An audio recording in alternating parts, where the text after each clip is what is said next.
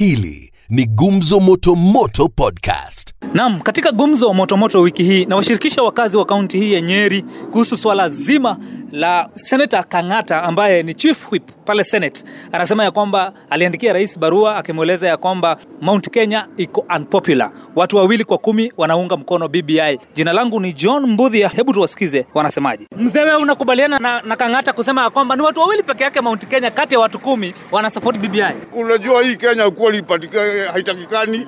Kang'ata alisema venye yeye mwenyewe anaona macho yake na hata akili yake, na ni kweli Kang'ata akosei. Eh, Kwa hivyo ni ukweli kwamba ni Mount. Kenya ni watu wawili kati ya watu kumi? ni ukweli ya Kang'ata.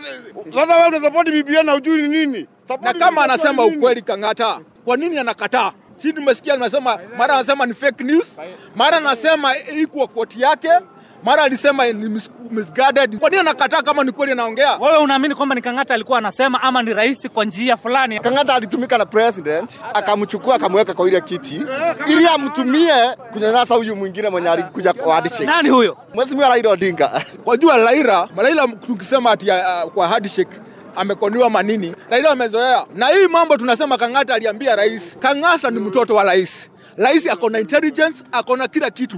Kwa hivyo hiyo mambo anasema aliambia rais, si rais aliambia, aliambia raia. Kama ni rais akikuwa naambia, angempigia simu ama mkute.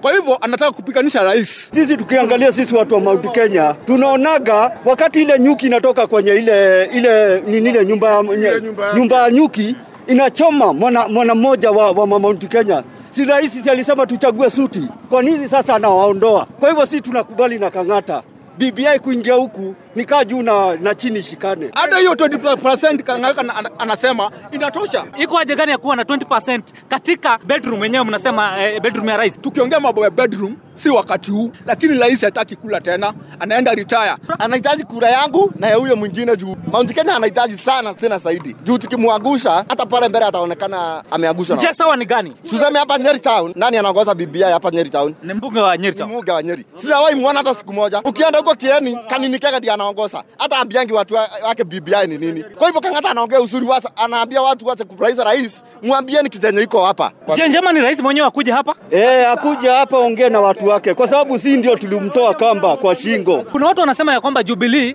influence yake hapa Mount Kenya imeanguka kabisa, imefifia, na njia nzuri ya kuweza kurudisha hiyo influence ni kuweza kudrop hii BBI. hata hapa Busia, hata badala maneno mingi sijui BBI sijui nini eh? Hii maneno mingi itakuja kuleta vita Kenya.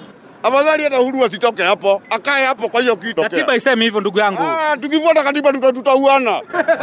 Kwa nini mnataka Kang'ata aongee uongo ndio wafurahishe? Alisema ukweli? Eh, alisema ukweli. Hiyo ni ukweli. Kwani uani u- u- nani huyu women well huyu women rep ya Kiambu alipigiwa duru na watu wa Kiambu. Si hao ni, wa, ni watu wa Mauti Kenya. Walipiga duru kwa nini? Juu hataki BBI. Hata BBI. Wende huku kwa Mwangi nani anafaa kuja hapa ili aweze kufanya kampeni ya BBI ili mkubali? Uhuru ndiye anafaa kukuja na kitambo akuje aingie chini chini ajue ni nini ajue ni nini alifanya alifanya na watu wa Mauti Kenya. hata watu washachoka na hiyo BBI na watu wako na shida. Inatakiwa hata wawache mambo ya BBI kando kwanza. Unajua shida, watu hata Mount Kenya wanaona ni kama BBI inapigia kampeni Raila. Wewe unafikiria Kang'ata alikuwa anaandikia rais ama ni rais alikuwa anaandikia Raila? alikuwa anaandikia Raila juu juu mambo ya BBI si bi- waongei mambo ya BBI, wana hawatuambii Kenya iko ndani, wanaongea juu ya mambo ya 2022 Eh, si mambo ya BBI, watuambie Kenya iko ndani ya BBI, wanaongea mambo ya 2022 kujitafutia vitu. Tukimalizia malizia njia nzuri ya rais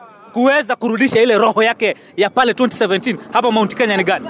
Shida si rais afanyi kazi, shida ni rais hii mambo ya handshake alishikana na Raila. au watu wanachukia Raila na ndio unaona wanapiga hii siasa yote. Hii vita yote haiko kwa Uhuru. Sasa Uhuru sasa akarudi nyumbani aseme anaungana na Ruto. Sasa hiyo watu wote wataweza kuimba huru hoye hoye hoye. Hao walikuwa naimba wimbo mingi sana. Kwa hivyo waseme ukweli ya mambo. Hata hii BBI haina shida, shida ni imeshikana na Raila. Juu hata wacha nikwambie ukweli, hata sasa hivi venye walisema wali, ilisemekana BBI ikipita mwenye atakuwa president ndiye atakuwa na nguvu yote. Kwa hivyo hata waleo Ruto akisimama atakuwa akilalia watu wa na atakuwa akichagua mwenye anataka, naye naye Raila akisimama ataku, atakuwa akichagua yenye anataka, atakuwa akichagua watu wake. Kwa hivyo vita haitaisha ke haitaisha Kenya, tutaishi tu hivyo, hakuna vita inaisha, tutaishi tu hivyo kwa vita. President akichaguliwa atakuwa akitafuta watu wenye anapenda na ni yeye atakuwa akisema nataka prime minister huyu, nataka huyu, nataka huyu. Hakuna mwenye atakuwa akimwambia.